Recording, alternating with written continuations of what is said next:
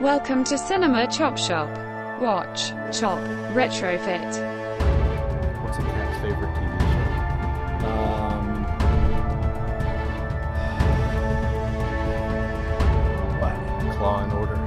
Oh, TV show. I was trying to think of a channel. Channel? Yeah, I was thinking like Now TV or.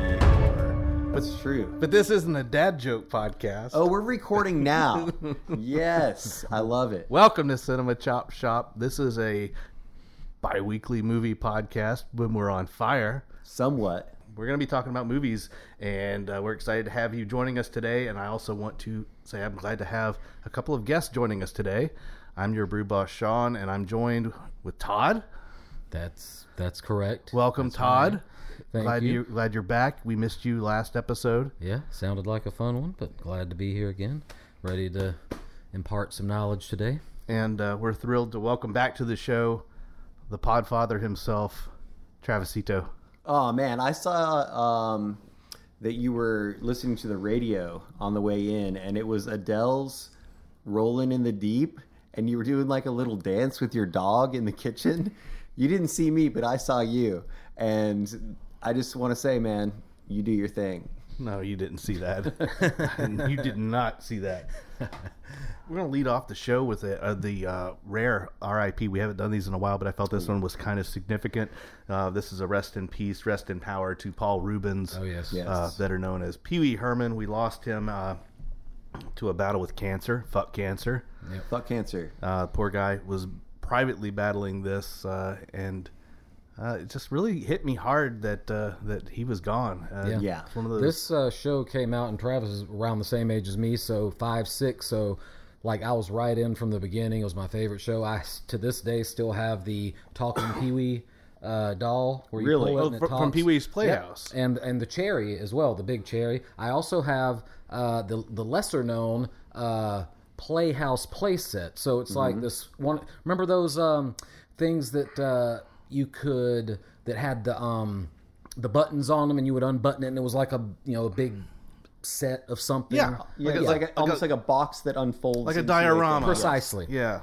I had the Pee Wee's Playhouse version of that, including the action That's figure. incredible. So um, I've still got some of that to this day. Mm-hmm. Uh, it was actually the that what I just described was set up uh, in my house for a long time. It's in storage now, but um, anyway. And by so, storage, you mean eBay. I probably should put it on eBay. I- I think those things are pretty valuable now. But Pee Wee uh, made a big he was- impact on me. I was uh, I watched his special on HBO when it came out in Mm. like 1980. Yeah. uh, that was a great show. And then uh, my parents introduced me to David Letterman because Mm-hmm. so, uh, Paul Reubens was on the show a lot, and uh, it was really neat seeing a lot of those clips people were posting on social media. Well, the his appearances. contrast, contrast between Pee Wee's over the top Sure. and Letterman's buttoned up.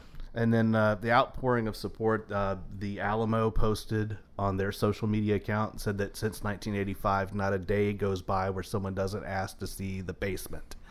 And they, you know, give it all, all credit to Pee Wee Herman for, Yep. for that. The, uh, Oh wait, the actual Alamo. Alamo. I thought you meant Alamo Drafthouse, No, the movie the theater. Alamo. Actually, I thought you meant the Alamo, the Alamo, and then I was like, oh, he's talking about the movie theater. no, no, not the real Alamo. Yeah, they well, posted re- about it. That just means that I have to remember the Alamo. Yeah, you should. And then, of course, there was the scene, uh, the roadside attraction with the giant dinosaurs. Yeah. Mm-hmm. Um, they repainted the big T Rex with a gray tuxedo. Nice. Wow. Uh, and so. I'm like, man, that's What a unequivocal cultural icon. Yeah. There's no other fucking Pee Wee Herman. There's no knockoffs. And that character was so brilliant because he could appeal to an adult audience, as Mm-hmm. you know, uh, Pee Wee's Big Adventure certainly does. But then he could also adapt that character to uh, Pee Wee's Playhouse, which obviously Mm-hmm. was directed more towards kids, and it was just a very brilliant, versatile character. so a big, big rest in peace, rest in power to Paul Reubens. Uh, we're gonna here. miss his contributions. Uh, just a funny, funny guy. A uh, couple couple trivia questions. Okay, hit us. Uh, so, what comedy troupe did Pee Wee start out in? the Groundlings. The Groundlings. Um, what feature film was the first appearance of Pee Wee's Playhouse? Pee Wee's Playhouse. I'm sorry, of Pee Wee Herman. Uh, was it was it the Cheech and Chong movie? Which one? It I is. can't remember which movie it was, but I remember it was Cheech and Chong. It was their next movie. Their- Cheech their and next- Chong's next, next movie. movie. Okay. And finally, here's a here's a bone. I'm throwing it to the audience. Uh, who played Cowboy Curtis? Uh, Laurence Fishburne. Laurence Fishburne. yeah. Incorrect. Larry Fishburne before Oh, 1993. Ah, Uh, I've got a trivia one for you. Paul Reubens' father was a founding member of what country's Air Force? Oh, okay. Um, give me just a second. Is Great it, Britain. It is it Poland? No, Israel. Israel. Okay, it was like Ru- Ruben. What was his actual original name? I think the last name was Rubens. I don't think it was like no, actually, I, Rubenstein. looked- I. I think it was Rubenstein. Actually, was Rubenstein. Rubenstein. okay. Yeah. Um, So anyway, uh, yeah. So that's uh, that's our little tribute to Paul Reubens. Man, I should have got that. It's okay. I was thinking Rubinsky. This week's episode, we've been teasing it for a while. It's our fan theories episode, our crazy, outlandish movie fan theories episode. I got one. I've got three. Epstein did 9/11. Oh God. Prove me wrong. Prove me wrong. we've we've we've deep dived some news groups and some uh, chat rooms to discern some of the craziest fan theories that we could find for popular films, so we could warp your brains and make you see the films in a new light. I like it. Who wants to go first? I think we're starting with the guest, Todd, sure. The main- I'll go ahead. main guy here. Okay, I'm starting off with 1985's Back to the Future. Yes. Um, the fan theory surrounding this, the Doc Brown character uh, in the movie is kind of a scatterbrained inventor, but he mostly, for the most part, seems kind of, you know, optimistic. We uh, you would say. Uh, however, there is a theory. he seems to be mostly good-natured. He's Correct. not. He's not malignant. Correct. Or, yeah, or malicious. I Exactly. Exactly. This theory that I stumbled across suggests that Doc Brown was in fact suicidal uh, Yes. in the in the film. Oh. And there's actually some pretty good pieces of evidence for That this. is dark. The the top piece of evidence for this is uh, at the beginning of the film when the DeLorean initially travels back into time.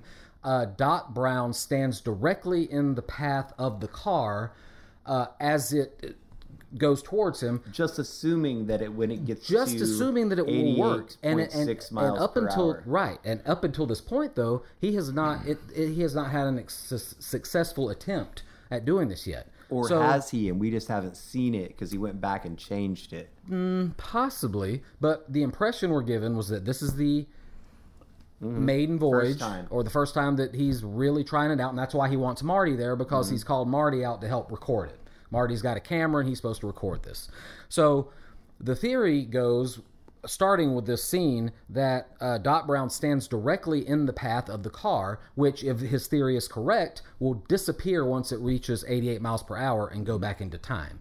Um, but the theory where the suicidal aspect comes in is number one, he has not had a ex- successful attempt before. So, okay, he's just super confident, right? Mm-hmm.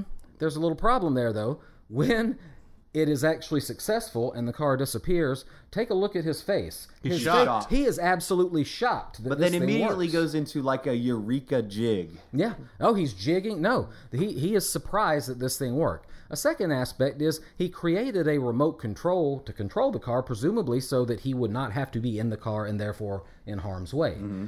Why stand in front of it when you you know don't don't know exactly if it's going to work or not? I mean, and of course, you know, scientists are famous for be, for their um, for their hesitancy about their theories, right? They, they're they're all about you know we gotta you know look at the we gotta look at the uh, the data, we gotta test it and test it and test it before But we're Epstein sold on did it. do 9/11. Yeah, well, I heard it was an inside job, but I guess that. You have no idea how Okay. inside. Uh, in any case, And then there also he was putting himself in such harm's way with the Libyans. Correct. Okay, and that was an, that was another piece of evidence that I came up with. So, uh, if, if, for those that don't know what we're referring to, uh, the flux capacitor that Doc Brown has invented to uh, that, that allows the DeLorean to go back into time is generated through uh, plutonium because you need a nuclear reaction to, to get it. So the way that he gets the his plutonium, because of course, uh, as he uh, says as one version of himself says, you can't just go into a dime store and buy plutonium.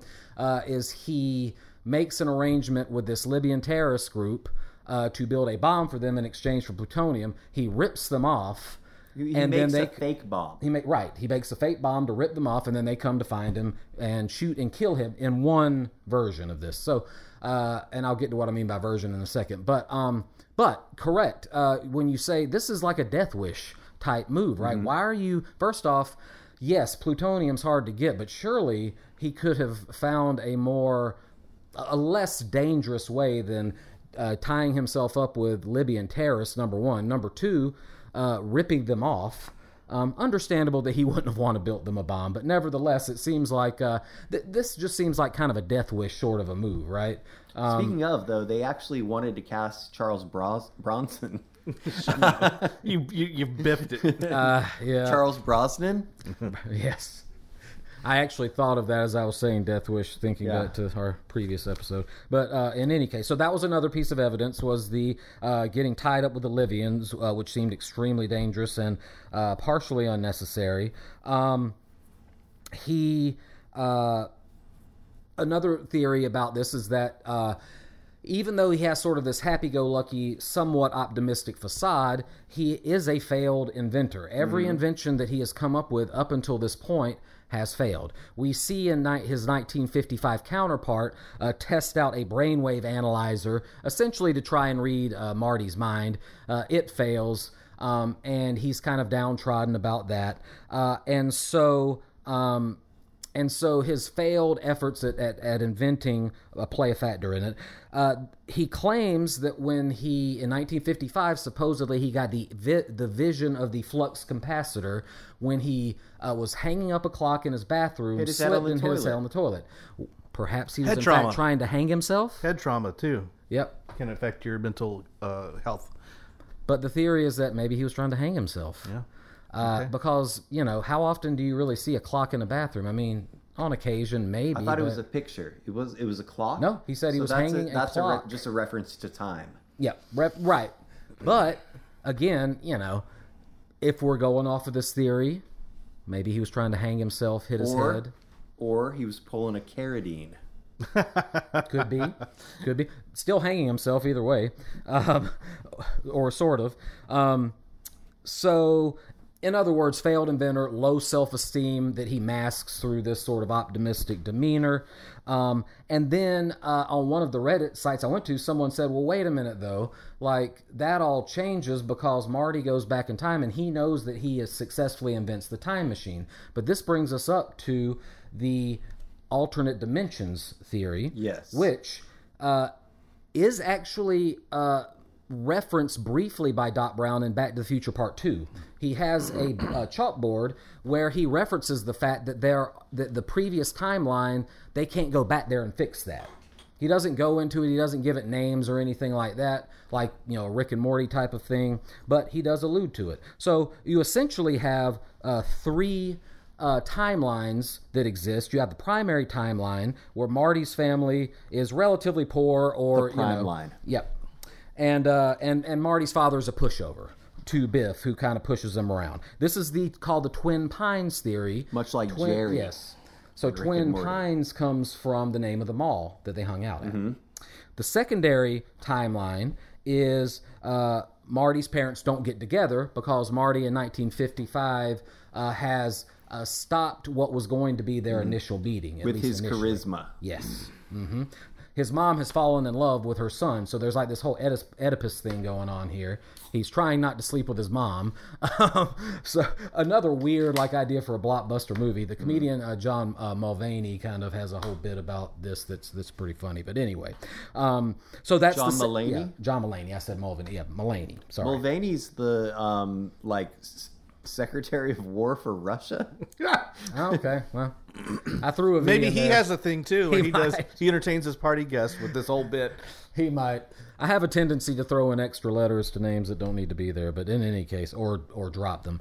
Uh, so that was the secondary timeline. Then the tertiary or third timeline is the Lone Pine uh, timeline. The mall is now Lone Pine, as we Hmm. See in another scene, because one of the Marty, pines when he went back in time, knocked down one of the two pines Ran on the it farm. down. Correct. So, um, in the prime, it's the primary timeline where Doc is suicidal. In the other timelines, of course, in the, He already knows he, that he's knows that he's going to successfully invent it. So that answers that problem is that you have the three different timelines. I don't think we've answered any problems. Yeah. Okay, so I think those are kind of that. That's sort of the main case Okay. uh, for the suicidal doc. Uh, so I've I seen it know. before. I, I think it's. I think there's uh there's substance to that Yeah. theory. Now, Christopher Lloyd himself has refuted this theory, but as I will always point out, uh, with my postmodern uh, literary hat on, Mm-hmm. it doesn't matter what the artist thinks. He's an unreliable narrator. He's correct. just an actor. Um, it's what they put out there and the evidence thereof. So, in any Mm-hmm. you go.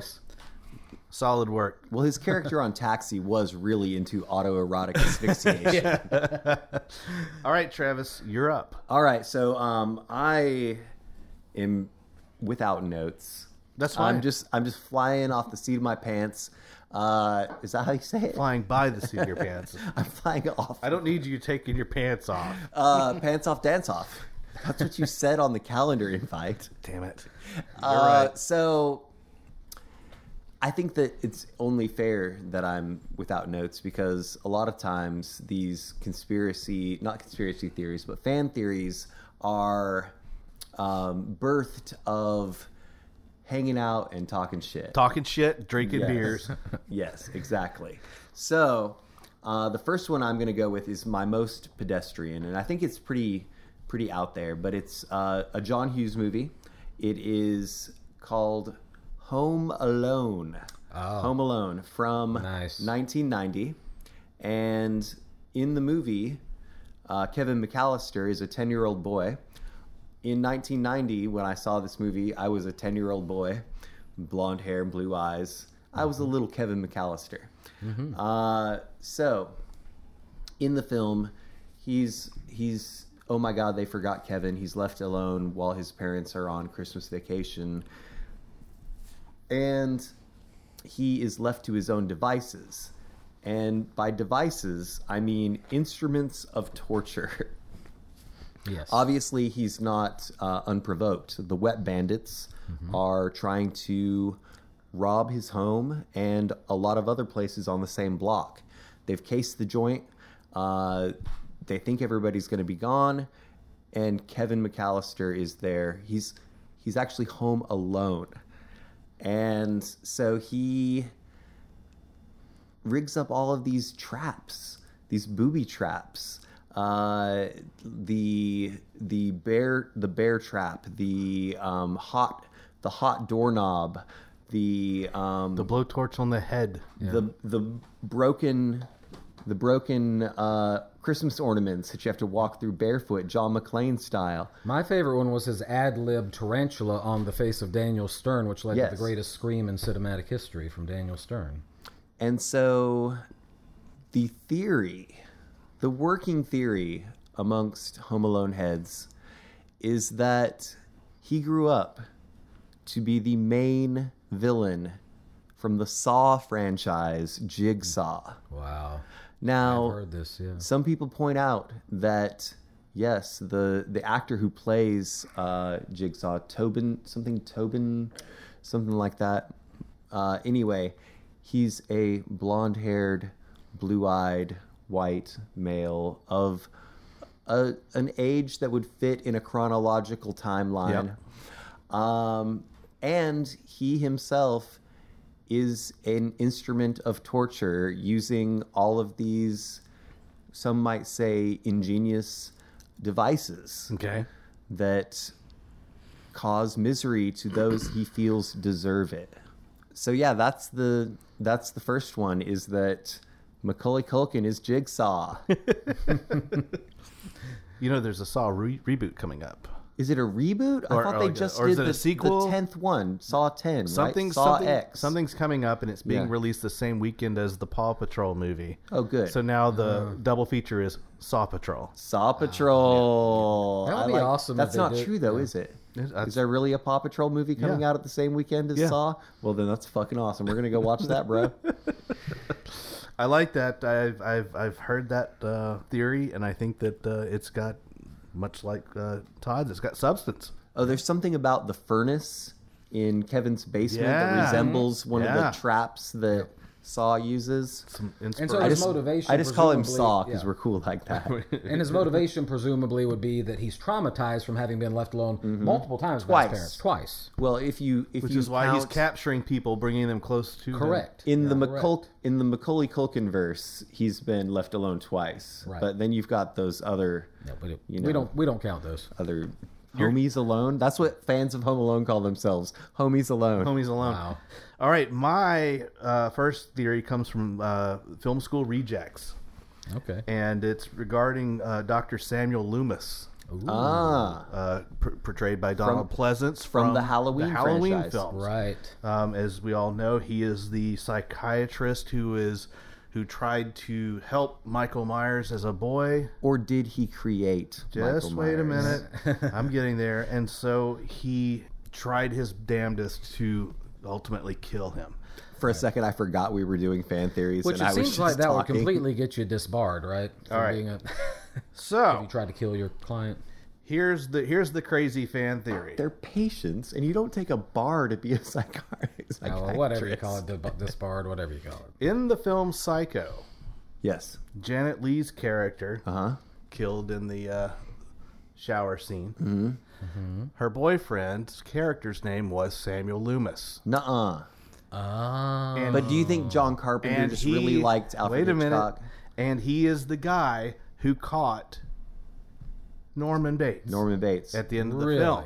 So the fan theory is that you Norman know, Bates was actually the killer, and his grandma wasn't. His mom wasn't even there. that he, you know, he became obsessed with uh, with uh, with psychiatry, and Ah. even went so far as to become a child psychologist because he realized that Psych- these psychologists that these problems happen to children and they grow into grown-up psychopaths. And ironically enough, Halloween stars Jamie Lee Curtis, who is the daughter of Oh, Janet Leigh. Yes. you are right.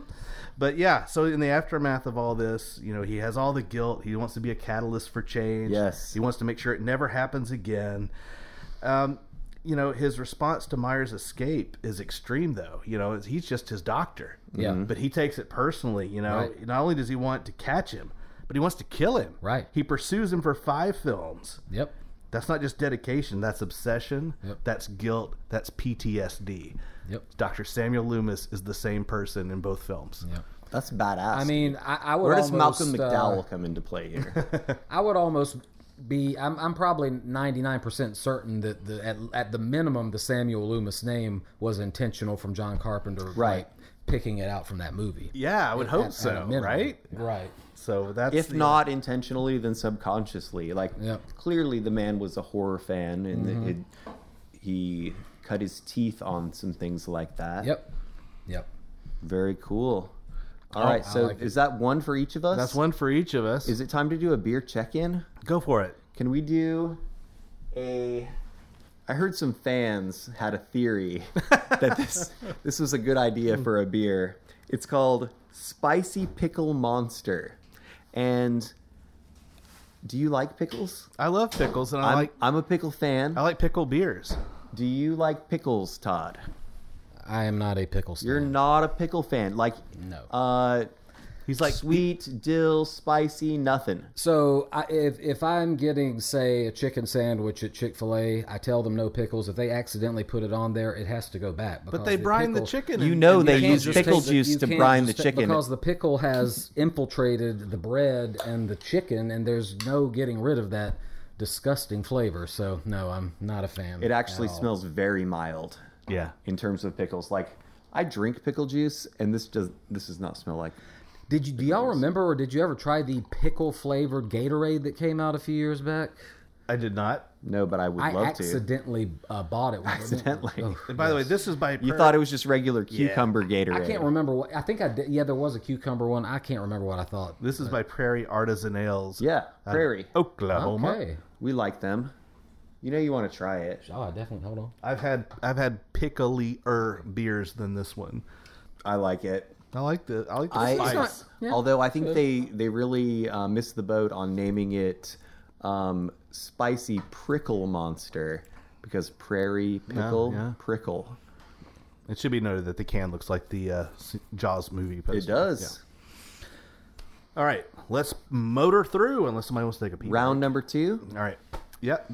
Todd, you're up. All right. So this next theory was introduced to me through uh, an actual fan theory documentary that came out. That's a really cool documentary. If you've never seen it, about the film The Shining, called Room Two Thirty Seven. I have seen Yes. this. This is and great. it's great. So there there are multiple theories that, that are presented in that movie, and uh, you know the the filmmaker just lets each one of them kind of go through the evidence, and they're all kind of compelling in their own way.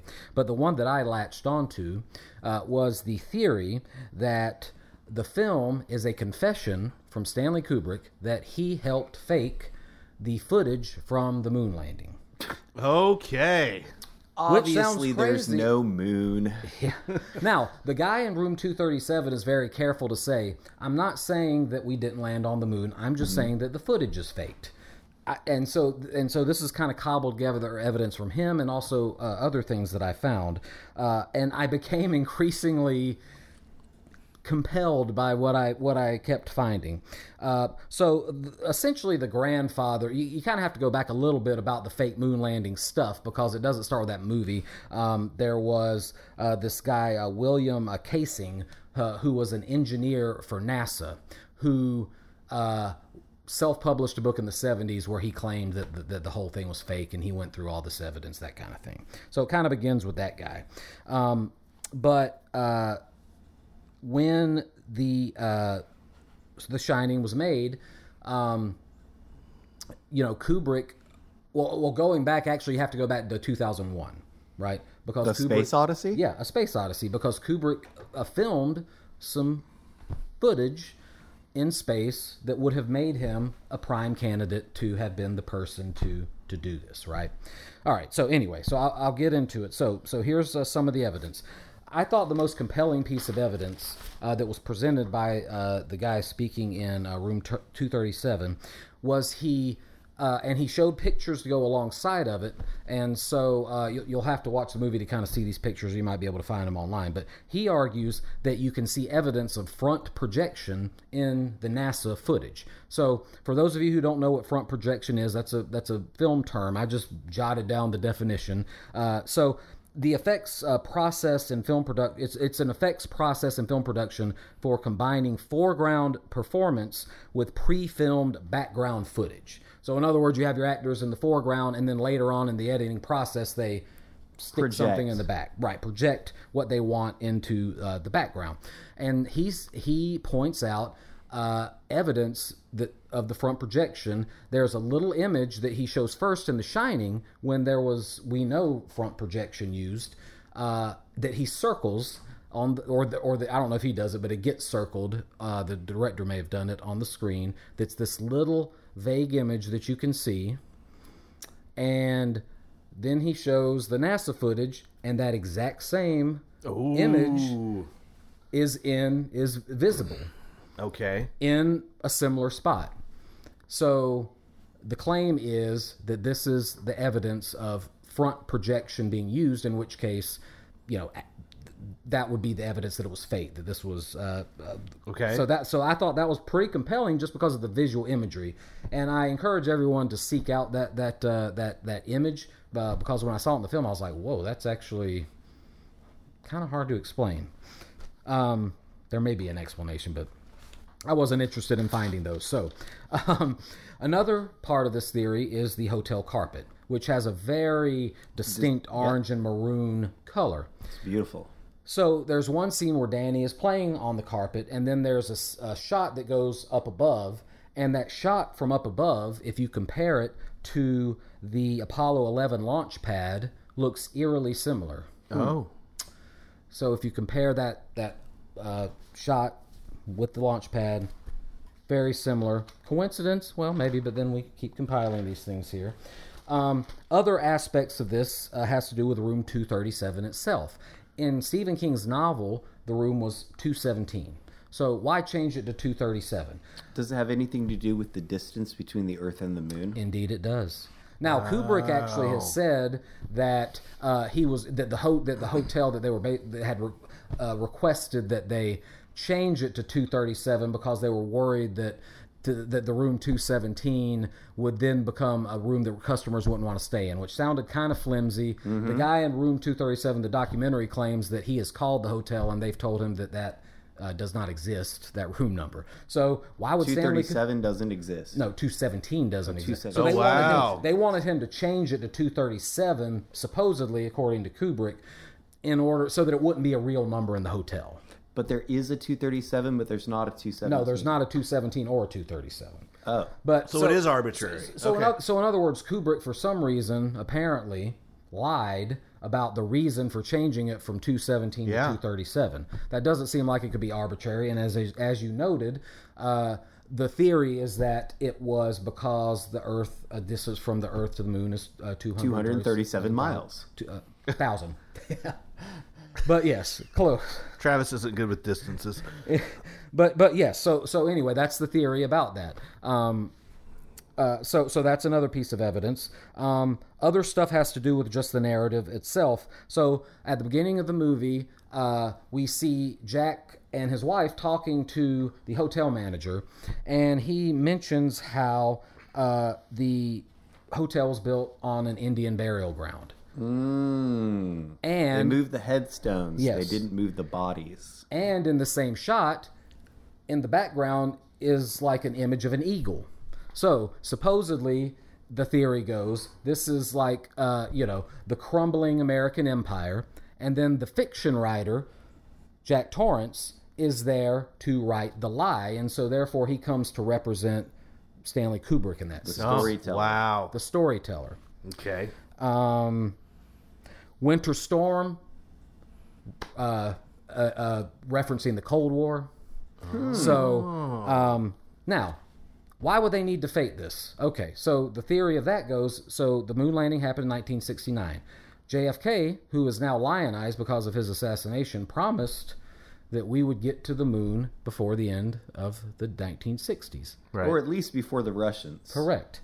The Russians, though, a lot of people around this time were surprised that the U.S. got there first because the thought had been that the Russians were ahead of us in the space race.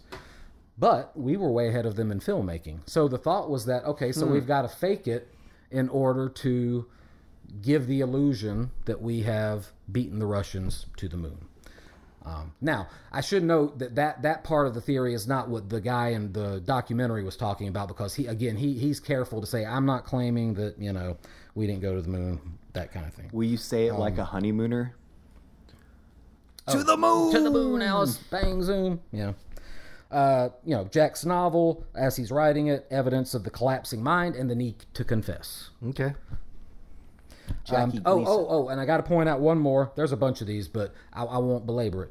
Uh, one that's very important, though, is that Danny Torrance, uh, in one scene before he goes into room 237, uh, stands up and he is wearing a sweater that has the Yes, Apollo 11 That's on it. true. The That's Apollo, true. yeah, it's a beautiful And sweater. and one more, Stephen King in his novel. So th- there's the infamous scenes in the movie The Shining with those creepy ass twins. Yep. That gave me nightmares uh, as a kid. Well, in Stephen King's novel, it was just one daughter. Why twins? Well, it's a reference apparently of the Gemini mission. Gemini Gemini, which twins. references twins, and the fact that the Gemini mission was faked. Okay. I should note to the listeners that uh, Todd is wearing a tinfoil hat. I also wanted to ask you though, like during your research, when did you really, really start to feel paranoid? Uh, the, the the images of the front projection were Yeah. kind of compelling. For the record, I don't actually believe this, but the the front projection images are kind of compelling. I'm sure there may be some film expert out there that could give an answer for this. And there there, there was an article actually that I found that I di- I decided to wait to read until after this uh, podcast because I didn't want to ruin my enthusiasm.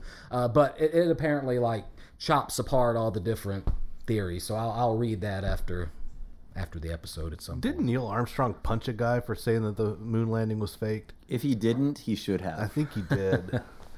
Another fan theory: um, the word paranoid is actually rooted in the com- combination of the Noid being into paranormal research. nice. Paranoid. I like that. That's that's good. I'm actually pulling an audible here. I'm switching my last two because this one I'm kind of going to refute Okay. I'm kind of going to refute this. So, Shark Tank style, you can't pick this one. So you're bombing your own moment in front of the sharks. Kind of. Okay. Kind of. Yeah. All right. So the theory is that the Blair Witch Project. Oh yeah. Okay. Uh, or let's just go back a little bit. The Blair Witch Project itself was kind of in the same realm as fan theory because it was presented as actual found footage before the Right. movie came out.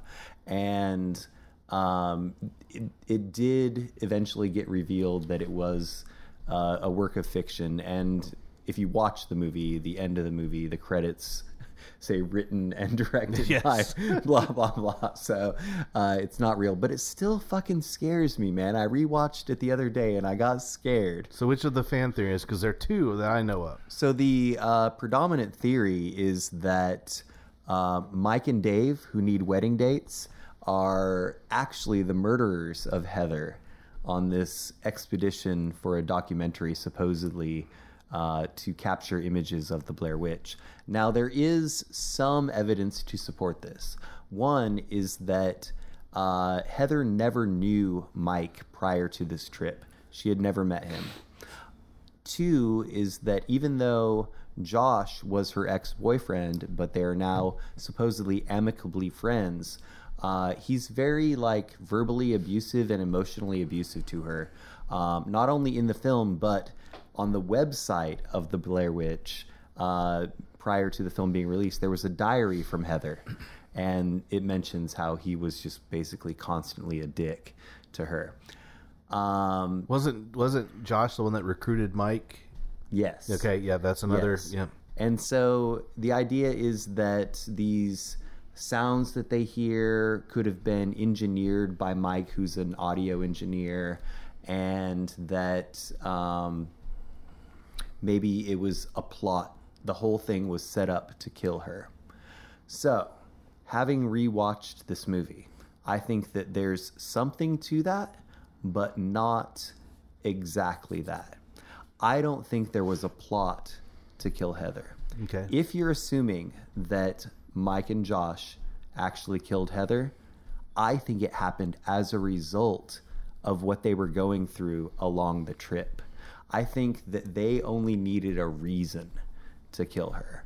And the fact that her um, confidence in herself and her um, her compass skills and map reading skills, her skills of navigation, um, basically got them stranded in the middle of nowhere. Uh, and they all kind of went a little bit crazy. They're they're malnourished, they're dehydrated, they're feeling the effects of exposure.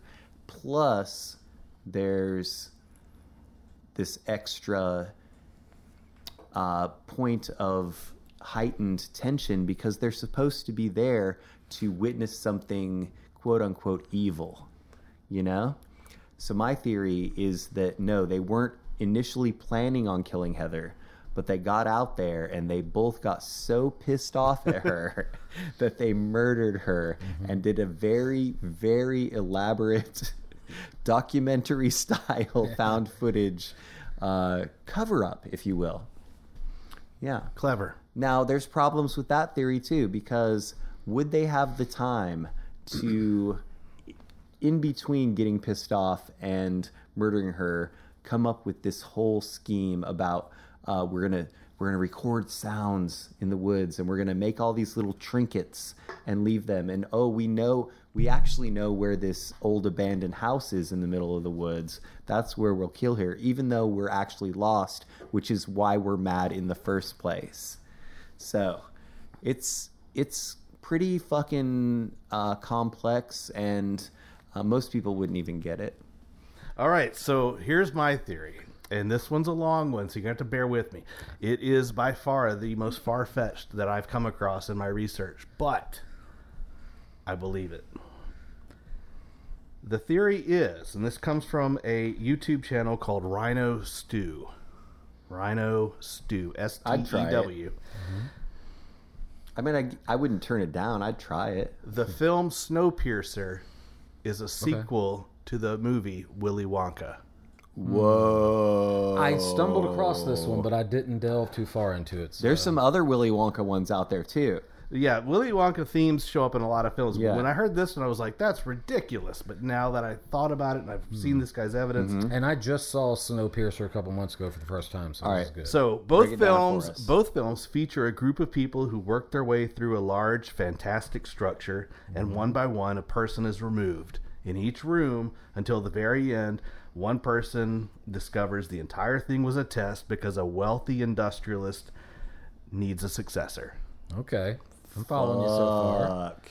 Ed Harris essentially is the adult version of Charlie Bucket. Mm, All right, some things to think about. There's some themes in here. Um, you know, economic class structures. yeah. both feature children, both s- center around food. Um, you know, the themes of sacrifice, choice, free will play out in both movies. And so you have the evidence. Um, you have state of the art food production in both films. Right. You have experimental transportation in both films. And Snowpiercer itself, Willy Wonka, you've got the crazy, elaborate contraptions that they're riding on. Sure. Uh, both are, are are sealed systems. You have the sealed factory. Uh, they're self-contained. They're self-sustaining. You know, uh, Snowpiercer is described in the film as a closed ecosystem. In Willy Wonka, you know, they say nobody goes in, nobody comes out. Right. Um, so suppose that Charlie forsakes his name and assumes the Wonka identity. Willy, aka Wilfred Wonka. Wait, is his character's name Wilfred? In, Yes. Okay. In Snowpiercer. And is he a dog? No. In Willy Wonka, the W is ever present, branding mm-hmm. Willy Wonka. Mm-hmm. In Snowpiercer, the W is everywhere. Okay. all it also like film.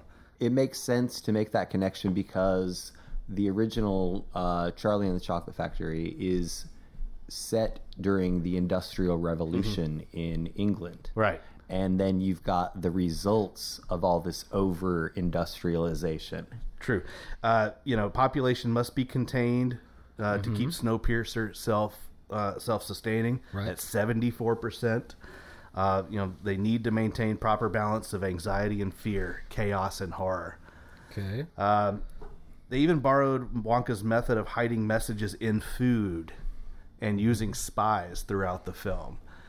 Um, There's This even is pretty good, man. There's I- even the, I'm, I'm there- buying this. yeah, there's even the theory. You know, uh, uh, what's the uh, what's the dude that was one of the Doctor Who's with the glasses? David Tennant. No, the old man. Uh, the old man Gilliam is his character's name.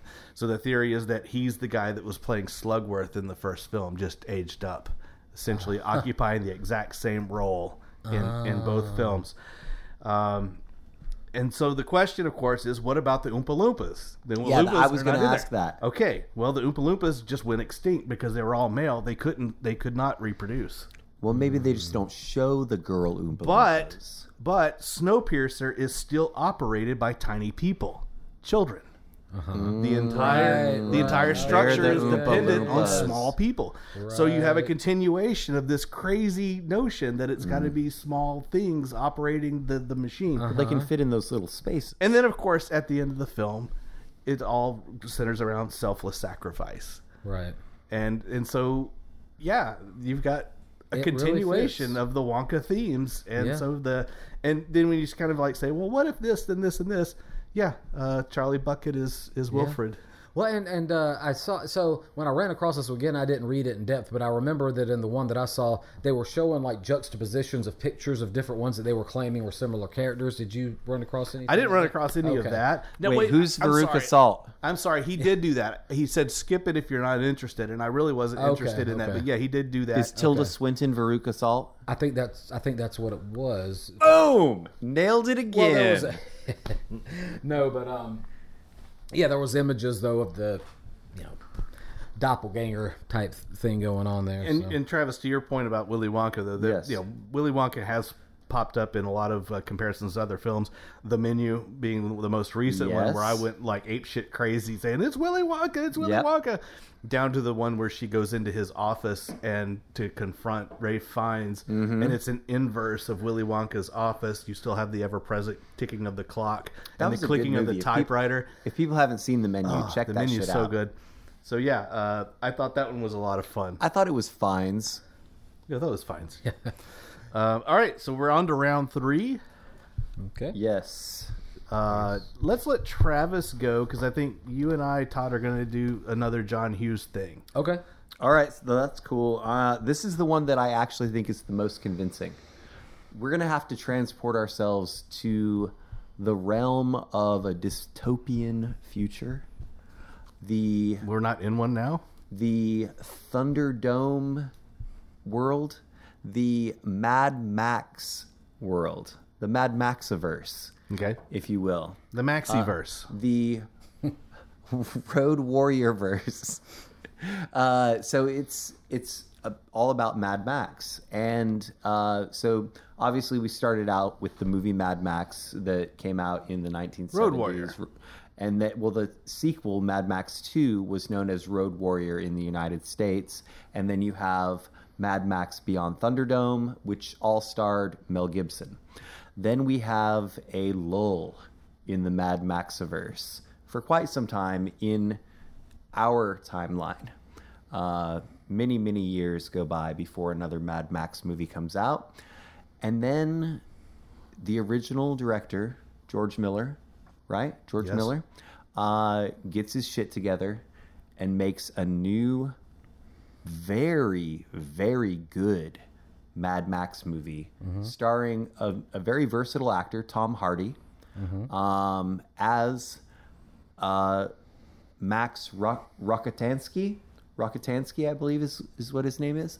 Um, but it's given as free information to the audience that this takes place 40 years after like the apocalypse or whatever the end of the world and the timeline doesn't make sense for Tom Hardy's version of Max to be the same person as Mel Gibson's.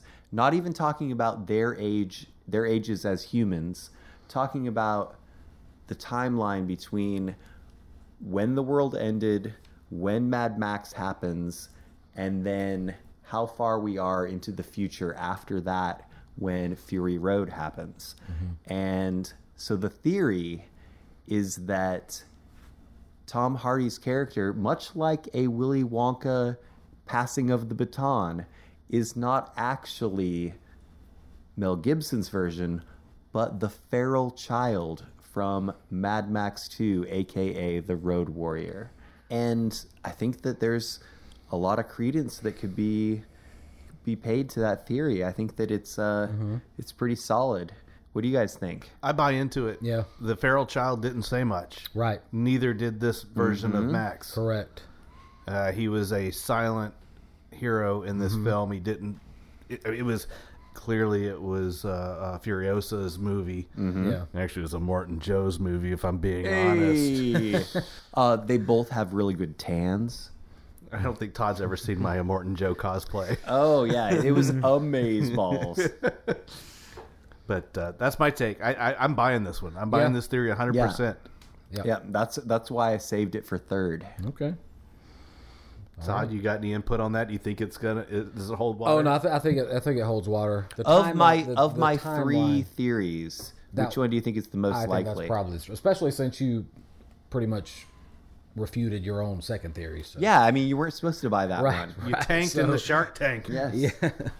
so yeah, no, I'm, I'm totally buying Tank that one. Commander. Uh, the timeline argument, I think, sells it for me. All right, so I'm going to go ahead and jump in and give you my John Hughes theory.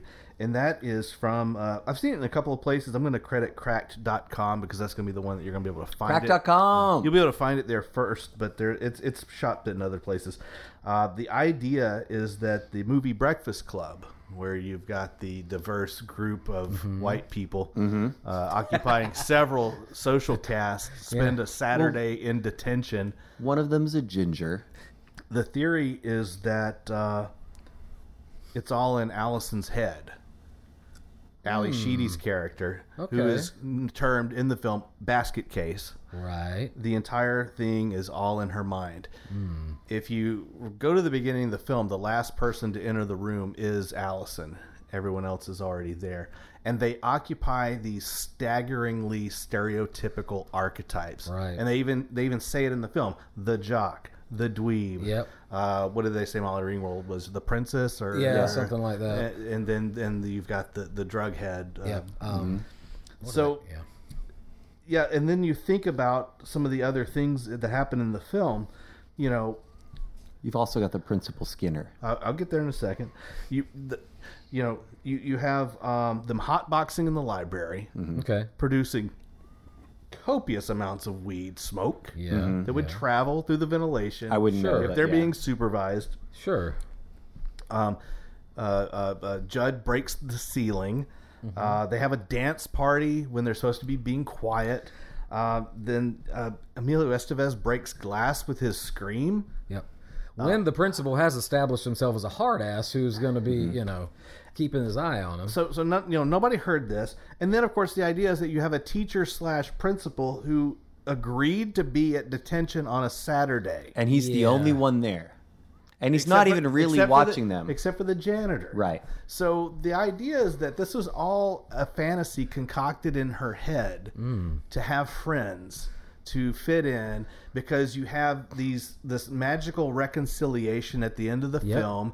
She has the moment where she becomes beautiful in the end And gets the job. and gets the jock. So the entire movie is nothing but a fantasy fabricated by a very fragile mind. that makes a lot of sense. In her own fantasy, why would she have dandruff? Uh, that's a little bit of reality bleeding through. Sure. Okay. Sure.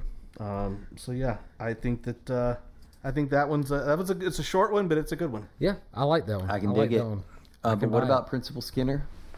It's not Principal Skinner, Yes. but if you mess with the bull, You get you the get horns. horns. Yeah. All right. All right, Todd. So hit this us. this next one that I'm doing is actually a fairly well known uh, fan theory. Um, if you Google that you know movie fan theories, this will inevitably pop up in almost every article. Shit, so it has to do with that. the uh, film uh, Ferris Bueller's Day Off from 1986. And so this film, just briefly, uh, has to do with this character Ferris Bueller, who is a charmer who everybody loves. Uh, he fakes being sick to uh, have an, uh, you know a cut day essentially with his girlfriend Sloane and his best friend Cameron. The principal, you know, knows that you know is on to Ferris and is trying to catch him in the act essentially. So Yes. that that's the bare bones of what the plot is. Now, the theory behind this movie is what is known as the Tyler Durden theory. So we have to go back to what does Tyler Durden refer to? Of course, Fight Club, uh, in which uh, the uh, protagonist of the film. Yeah, there's going to be lots of spoilers coming up. So if you haven't seen those movies, uh, but uh, so the protagonist played by Edward Norton. Uh, as we find out later in the movie, he has this friend uh, Tyler Durden who he meets. It turns out long story short, that Tyler Durden is essentially an alter ego that he is manifested uh, to act in ways that he, as himself, is not capable of acting. According to fan theories. Right. So, applying that theory, so some people have applied this to Ferris Bueller, uh, and the ideas that uh, Cameron, who is the Edward Norton character version in Ferris Bueller, he's this basket case. He doesn't stand up for himself to his dad, etc. Um, afraid, afraid to take chances, that kind of thing. That he's the doppelganger of the Edward Norton character, and then uh, Ferris Bueller is actually not real. He's like the Brad Pitt slash Tyler Durden, uh, the alter ego of Cam and what he wants to be. And so the film essentially acts as uh, a fantasy almost of Cameron, who is real, uh, being the, the version of himself that he wishes that he could be. Okay. So, I start. This is a pretty popular theory. Uh, it's been mentioned in other TV shows, films, things like that. I like So, to think of it more of as a, uh, like Calvin and Hobbes I think relationship. yeah, the the Calvin and Hobbes thing came in at some point, but I can't remember how. Anyway, So which one is the id and which one is the ego? I don't remember my Freud. I'm sorry. Okay. I'm gonna- All right. So, as I started wa- rewa- uh, rewatching Ferris Bueller uh, for this podcast with that theory in mind, within five minutes I was like, no, this doesn't work. Uh, and so I was close to abandoning it. Or texting Shawn and saying, "Hey, can I just cross-examine this thing instead of, uh, uh, you know, arguing for it?" But then I had a revelation. So, the Tyler Durden theory is on the right track and is almost right, but there are a couple of problems. So, in and so we have to go back to Fight Club and talk about Fight Club in order to understand this. So, wh- First how rule of we- Fight Club is you don't talk about Fight Club. Correct. But we're going to have to here. So, the name Tyler Durden is so so one of the clever plot elements of Fight Club were, that that leads you if you've never seen the movie to kind of falling for this uh, you know idea that they're doppelgangers or, or missing it is the fact that the name Tyler Durden is repeated by many other characters in the film, so you know Tyler Durden exists and you assume that it's Brad Pitt. But one thing that's easy not to notice as the movie's progressing is that we never get a name for Edward Norton's character. And of course, as we learn by the end of the film, the reason for that is because Edward Norton's character is in fact Tyler Durden. Uh, and and so it's both. With the Ferris Bueller theory, the problem is is they apply one part to it, which is they're they're doing the neat thing where it's okay.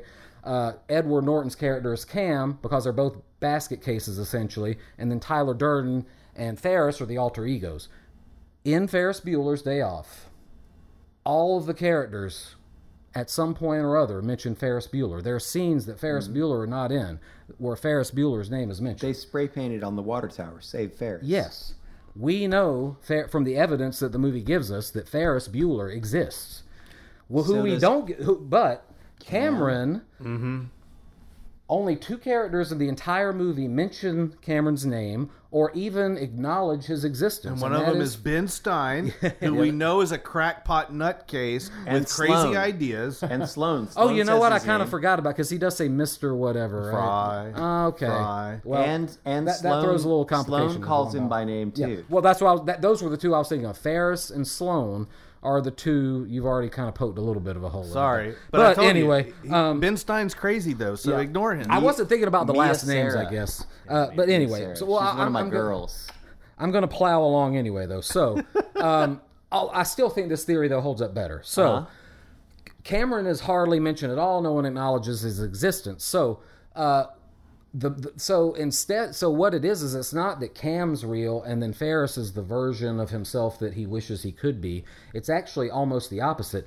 Ferris Bueller is uh, trying to create this facade of this perfect guy who everybody loves and has this perfect relationship with his parents, and Cam is the alter ego who is his uh, his his insecure self trying to pipe in. And so that's why you see Ferris try to charm, even manipulate at times, kind of as an asshole to Cam a lot of the time. He's being an asshole to that part of himself that he wishes to quiet down. Now, let me continue. a little- I'm going to have to continue a little bit further, I think, to convince on this. So, first off, I think we all know in general when we're we're all like Ferris's sister when we're in high school, right? Where we get annoyed with the perfect person, they get away with everything. I don't know what But you're talking we- about.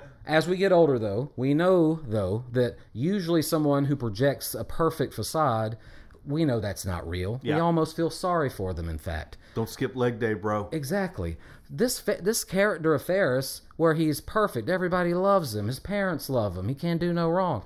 It's a facade. Okay? What's some evidence that I can use to support this? So it does look on the surface that he does, in fact, have a great relationship to his parents. I would contend that Cam railing against his own father is Ferris railing against the dad that we see in the film.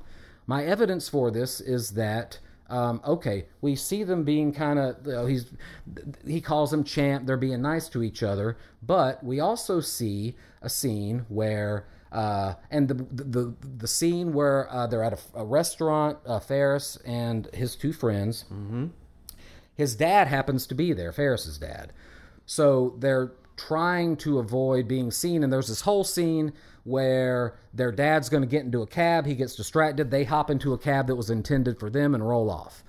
There's a One scene thing- where he's trying to avoid being seen. Yes, by his dad. But there's one thing about that scene, though, that I think is notable for my theory, which is that his dad's being kind of a jerk and an asshole to his colleagues that he's talking to. Because he's an ad man and we're all assholes. Yes. Would you call him a madman? Probably. And by the way, he was taking Abe Froman to lunch. Yes. The sausage oh, right, king yeah. of Chicago? Yeah. Oh, right, yeah. So anyway, but this nice guy routine that Ferris's dad is pulling maybe isn't so true. Maybe he's kind of an asshole under the surface. Maybe he's a little bit demanding of Ferris that we see. We get a little bit of a scene there. Another scene with the dad at the end is when uh, Ferris is trying to beat him home, and Ferris's dad keeps getting slowed down in traffic. That old lady. yeah. And he's kind of cursing, you know, getting angry, not just with the little old lady, but with other things that happen in there too. And so we're seeing this other side of Ferris's dad that I think could suggest potentially that uh, he and you know he might be a little bit more of a hard ass than what the facade that we see is. Another thing about Cam's house, quote unquote, and where the cars are stored. So this is set in a suburb of a city. Yep. Cameron's house and this and the and the uh, uh, uh, carport where the luxury cars are kept. It's not a wooded Cam's lot. dad. No, it, well, it's like it's like it looks like a woods. It looks like now they're supposed to be in a suburb. Why are we all of a sudden in like this wooded area? My theory is that this is actually Ferris's father's little man cave type area that he goes to get away from, you know, Ferris and the gang. Mm. Why else would someone that lives in a city be in the woods all of a sudden? It doesn't make any Yeah, sense. that's interesting. You should say that because we really, other than uh, Cameron's bedroom, Yeah. We don't see anything else of that house. Yeah, we see the outside of it, and it does not look like the house of someone who would own luxury cars, which would lend itself to the idea that it's not a primary residence, that it may be Okay. a lake love house shack. type thing, or yeah, perhaps a lake a lake Smash house type pad. thing, whatever. Smash pad. Yeah, man cave, whatever you want to call it. That's uh, ha- so. My theory is that this, Chode abode. Yeah. okay, so my theory anyway is that when we see Cam slash Ferris uh, in this wooded area with the cars, that's actually Ferris's dad's uh, area that he's not supposed to be in, and he's not supposed to be touching the cars and all Off and- and limits. this kind of stuff. Off limits. Love it. Correct. All right. Okay. So, so that's your theory. Yes. I think that uh, I think you've you've refined the uh, the Fight Club theory. I hope so. I think you you've definitely added. I mean, you kind of did the same thing I did with Blair Witch. I think so. You Yeah. kind of argued against the theory. All I did, but I refined it. All right, Your so Honor. all right, so we're gonna wrap it up. Do we want to declare a winner, or do we all win today, or do we all lose today? I think just the fact that we're even here talking about this for this length of time means we're all losers. We're all losers. all right, I'm gonna hit you with some rapid fire before we before we call it a day. Okay, are these, These ones are- that we didn't are- talk about? No, no, no, no comments necessary. These are just some that I saw that you know, Darth Jar Jar. The whole idea that Jar Jar was Oh, a Sith yeah. Lord. I thought I you saw said no that one, yeah, comments. uh-huh. Uh, Sandy died on the beach in Greece. All right, no, she dies at the beginning of the movie. I've got some too. Go ahead. Uh, Tremors and Footloose take place in the same town. The reason that they Kevin didn't want Bacon- him to dance was because of the vibration. They didn't want them to vibrate the. All right, the I got one. I got one. Uh, Jack is a time traveler in Titanic. Yes. He's going back to keep Kate Winslet from killing herself, thus not allowing the Titanic to sink and correcting Yep. the timeline. I think Yeah, you- because there's a lot of continuity errors that are in the screenplay. I think you mm-hmm. both heard this one before. Garland from Con Air, the serial killer, is Donnie in Big Lebowski. Oh no! I have not heard that one. yeah, he gets away at the end of Con Air gets in away with Vegas. it, too. He, j he he starts mm. killing bowling like guys in bowling leagues. When he basically kills out all the pool, he moves to Los Angeles and finds the two most egotistical guys who will never ask questions about him to hang out with. Every time we see Donnie bowling, he's wearing someone else's bowling shirt with a different name on it. Wow. Okay. Boom. All right, I got one. Um, the Joker is an Iraq War veteran. And Which we're talking Joker? about Come on, Heath Ledger's. Ledger's yeah, Joker, okay, yes. I'll buy that. Uh, Back to the Future and the Goonies take place on the same day. This isn't a fan theory; it just it's just fact. Uh, October twenty sixth, nineteen eighty five. The Goonies we know happened on a Saturday, uh, but then we, we see that there is a uh, there's like a, a newspaper that basically is into that month. So if you look back, it has to happen on that day. Which movie came out first, though? Um, they both came out in eighty. Well, I guess in advance of eighty five. Um, and uh, yeah, the, and the Fratelli's article was on October twenty fourth, saying that they had escaped from prison. So b- both of those happened on the same day. Okay. Uh, got a- another theory: James Bond is actually just a code name. Here's the other one. Uh, the Sean Connery's character in The Rock is James Bond, who got Oh, arrested yeah. and imprisoned. I saw that one. Yeah. So that that's another one that's out there. So there's tons and tons of fan theories that are a lot of fun to talk yeah. about. Yeah. And Like how Epstein did 9/11. Epstein did do 9/11 by himself. Thank you all for joining us. I'm glad that uh, that you checked out our crazy fan theories. Uh, we did not create these, although I think some of us modified Embellished. them, embellished. Yeah. Yeah. If you have any of your own, please contact us on all the social medias Mm-hmm. at Cinema Chop Shop. Uh, you can also listen to a video of this on YouTube at Cinema Chop Shop Podcast. And uh, we've got some fun stuff coming up in the near future. We've Is it got time for plugs? well, I will get there. We've got two watch parties on the horizon. Uh huh. And I cannot wait to get to those two. Uh, we've also got some fun episode ideas coming up as well. Plugs, Travis. Uh, I want to plug the Vibes food truck that is today located, as of this recording, at the Eats on the Creek Food Truck Park here in Florence, South Carolina. And it's a Caribbean, Jamaican style food truck. I had braised oxtail.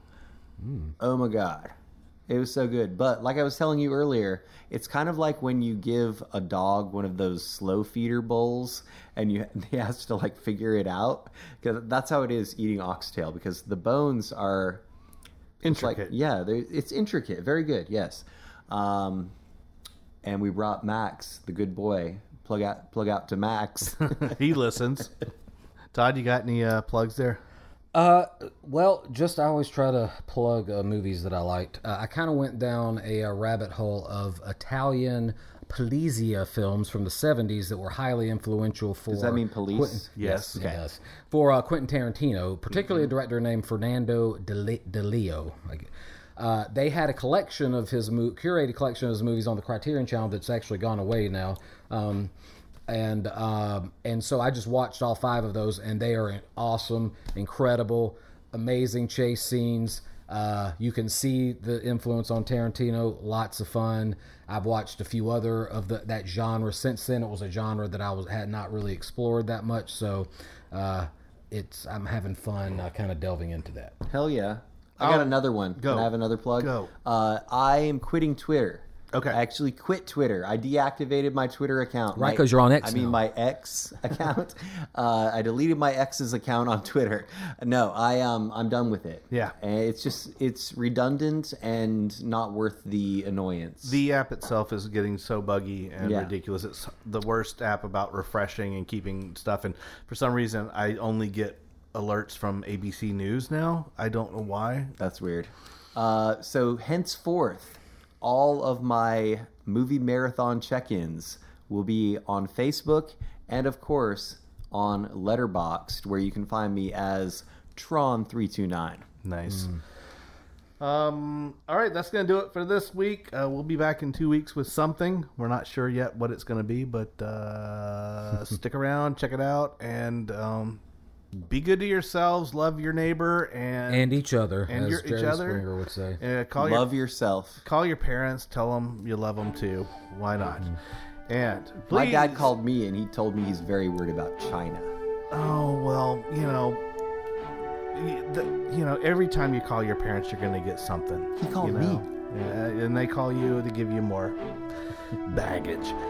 All right, that's it. Uh, Let's all go to the wrong, lobby. wrong song, wrong song. So until next time, please remember to watch, Chop, chop, retrofit. retrofit. Thanks for joining us, Travis.